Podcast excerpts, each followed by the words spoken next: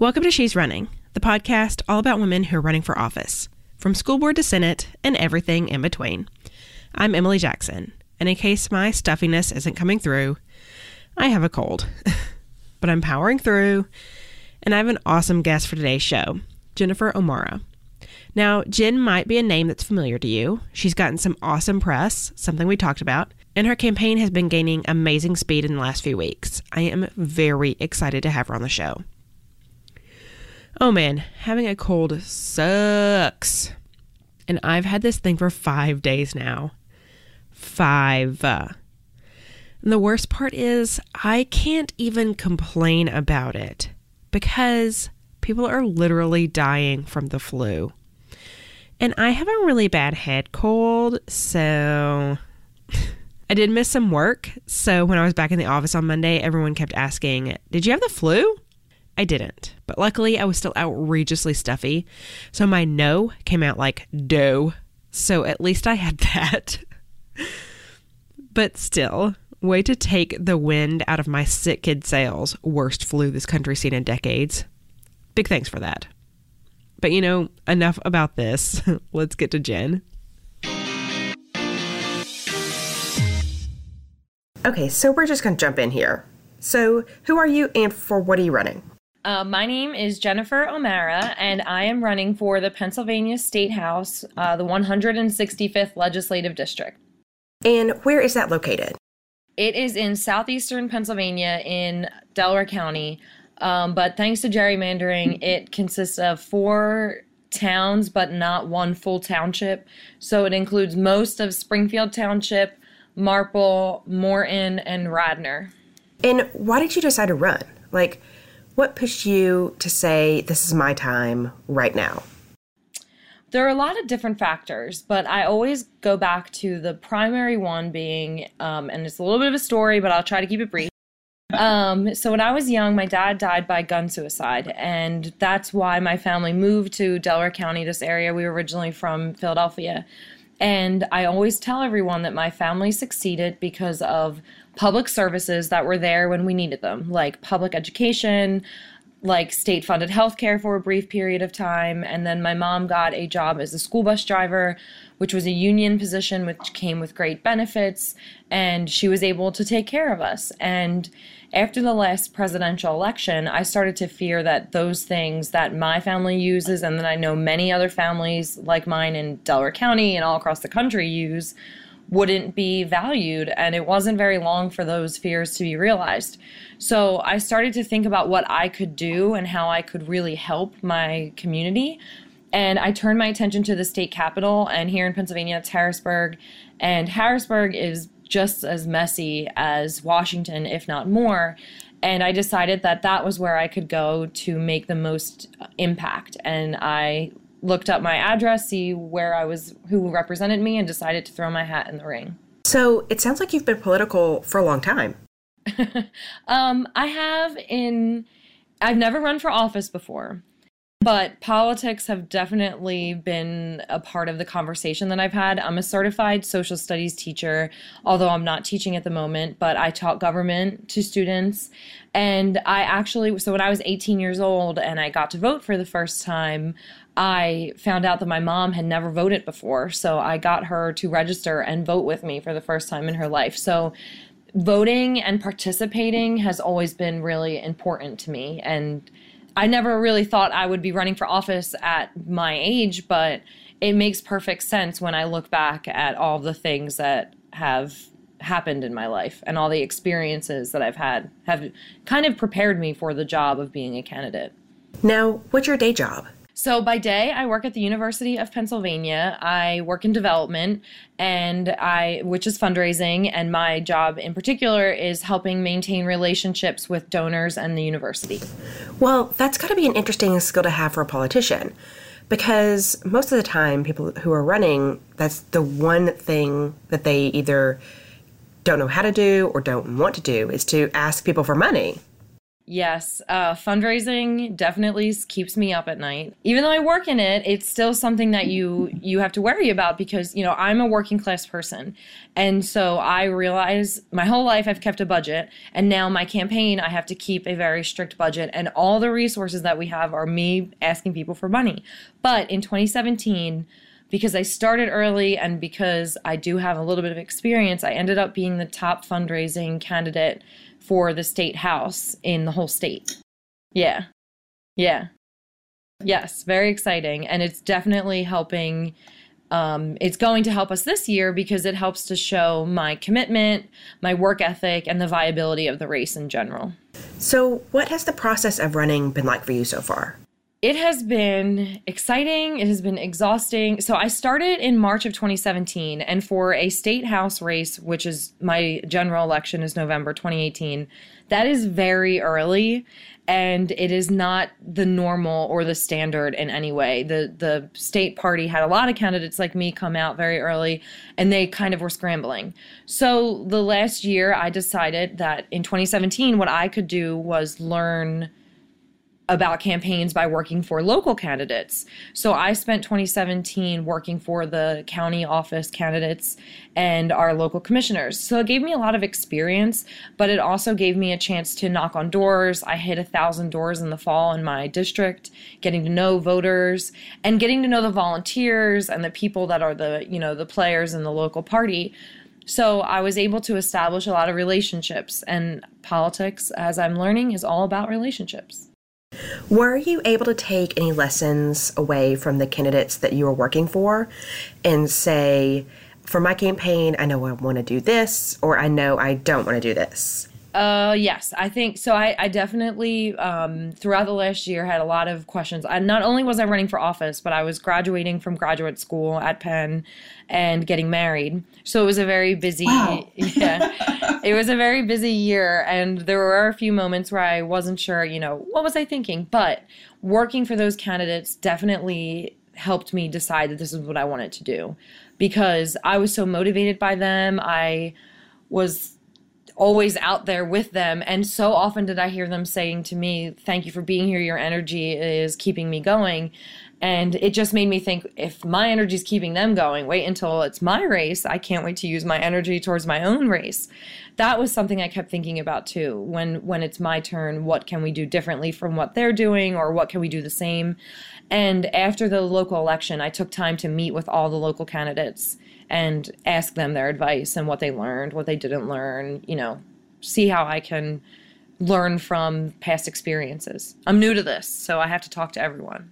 That's such a great bit of insight to be able to have, to have worked on these other campaigns and be able to say, I saw this work great in this one, and that didn't work so well in this other one. So now I'm going to take all the best bits of all these campaigns and apply them to mine. As we've talked to people, now in the it's January 2018 the race is a couple months away primaries in May everyone keeps saying you've been doing everything right and you're so ahead of the game which is great but we know mm-hmm. from experience what is going to come and what work we still have to do so it it made this year feel less daunting because I I know what to expect and you've gotten some really good endorsements. You were endorsed by Run for Something and New York Magazine, right? New York Magazine had yeah. a bunch of women featured last week, and I was one of them, which was really exciting. I also was endorsed by my local committee, which is the Springfield Democrats, um, but that's early for an endorsement, so we we were very excited. Last week was a big week for the campaign.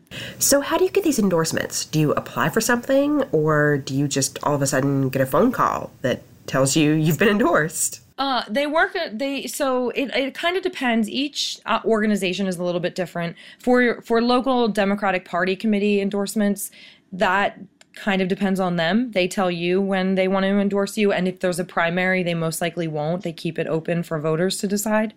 Um, but for an organization like Run for Something, we applied for that endorsement, and I understand they have a lot of applicants. So we, I applied in 2017, and then I got an email last week basically saying you're endorsed. We need all this information. We're putting it out tomorrow to the national press. So then you move very quickly when you get an email like that and make sure that they have everything and and now we're we're going to talk again next week and figure out what our next steps are that's really fantastic. Yeah. Run for something is an amazing organization. I can't say they really are. Yeah. So what kind of obstacles have you faced in your campaign so far? Well, I would say the biggest obstacle that I had faced was getting everyone to realize that I was serious about this and that I'm committed to public service.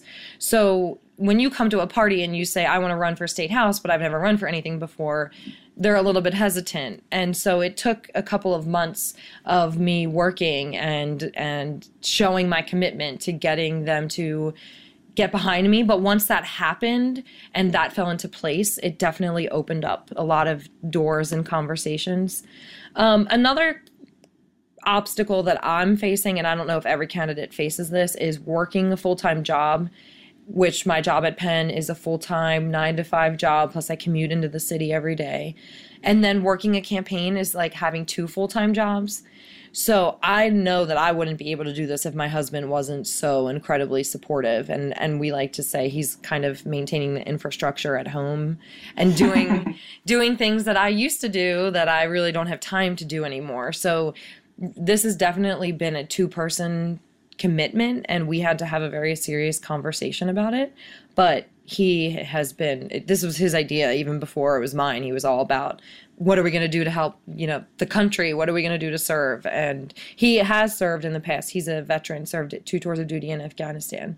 So he kept saying i did that. This is what you can do. And it was a really it was a really good way for him to get me behind the idea. But now i he's definitely keeping it keeping us at home keeping us afloat you also went through the Emerge Pennsylvania program, right? I am actually going through Emerge Pennsylvania right now. I'm in the 2018 cohort, so that's another time commitment, um, which is making I'm at I'm out of the house now one weekend a month.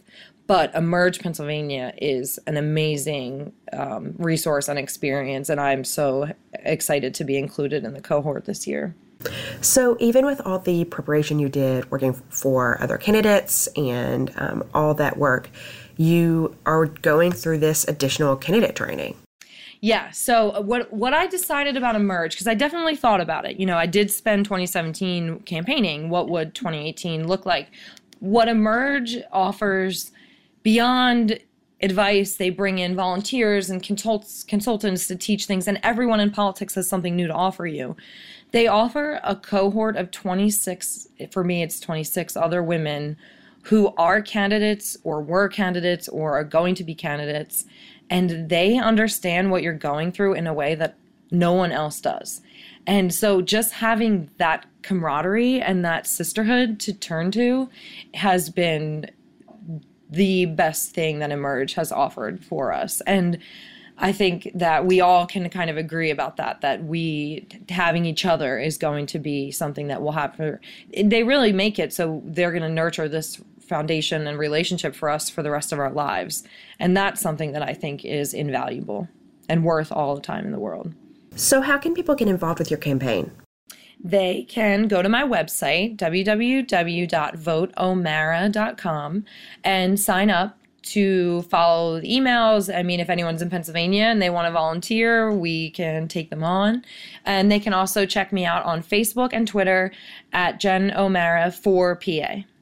And what are your core issues? my core issues so the first one for me is public education. I am a huge advocate of public education, and I don't believe that anyone, any child, you know, where they live should determine how good their schooling is. Um, my next issue in it is healthcare, and there's a few different reasons for that. In my area, we are really struggling with the opioid crisis, and I want to do more to help people struggling with substance use disorders. I also want to bring mental health into that conversation. And not only is that because of my past with my own dad, but because I believe mental health and substance use disorders really go hand in hand. And I think that we could lift the stigma and do a lot to help people.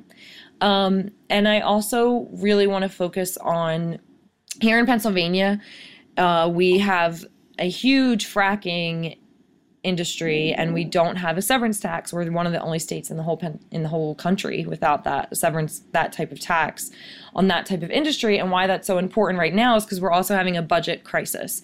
Our credit was just reduced for the third time and we didn't have a budget for the first couple months of the year this year and we have a you know we're in debt. And we need to find ways to make money for the state that doesn't come at the cost of taxpayers. And so for me, looking at a multi million dollar corporation that isn't paying a tax is just one way we could try to cover that deficit. Wait, so what's a severance tax? It is an ex- extraction tax, basically, which we would apply on the extraction from natural gas that are coming out of the shales in Pennsylvania. And the companies aren't getting taxed on that? It's something that has been going on in Pennsylvania for about 10 years and something that the both parties are trying to figure out and it's just they haven't been able to find a compromise on a tax that both sides can agree on. So it was a huge issue last year in the state house. It almost passed and it didn't, but I think that if we get people who are willing to reach across both sides and make a compromise, we may have some more success the next time this comes up with the budget. Okay, wow, learned something completely new. So, what do you need most with your campaign right now? Is it donations? Is it people knocking on doors? Is it social media? Yeah, right now it's donations. And the reason that I say that is because m- money is you need it to move the campaign in every part of it. And we, the way that a campaign works is, and I don't have a primary opponent, so that changes things. If I had a primary opponent, it would be a little bit different. Mm-hmm. Um, but once you know we get through the primary, which is in May, we hit the summer. I will be out canvassing, and that takes away my time from being able to fundraise. So I need to kind of front load my campaign with fundraising now, so my time can be used for voter contacts through the summer, and then we'll really push the get out the vote effort from August through November. Gotcha. Okay. So one last question. What is one piece of advice you have for a woman who is thinking about jumping in and running for office? Just go for it you're going to question yourself. You're going to wonder if it is the right time, if you're the right person, if people will get behind your issues or your values. You're never going to have a set answer, but knowing you just have to go for it. The time will never be right. The time is now, though. And whether you are a Democrat, Republican, or independent, we need more women. We need more women of color. We need more young people. We need more working class people to be at the table so we have a government that is truly representative. And so I would say if you have a passion, go for it and lead by your values because people will see who you are and they will trust you and want you to lead them. Awesome. Well, thank you so much for chatting with me. Yep, of course. Thank you so much for having me. And that's it for today. Huge thanks to Jennifer O'Mara for chatting with me. Check out her campaign at Vote O'Mara, that's V O T E O M A R A dot com. You can also find her on Facebook at Jennifer O'Mara for state rep, and on Twitter, she's at Jen O'Mara for PA. You can find and follow the podcast on Facebook, Instagram, and Twitter at, at She's Running Pod. If you like what we're doing here, please tell a friend about the show. Finally, a big thanks to all of y'all for listening. Love you, mean it. Now, I need to go edit this before my NyQuil kicks in. Hard. That's it for today. Thanks. Talk to you soon.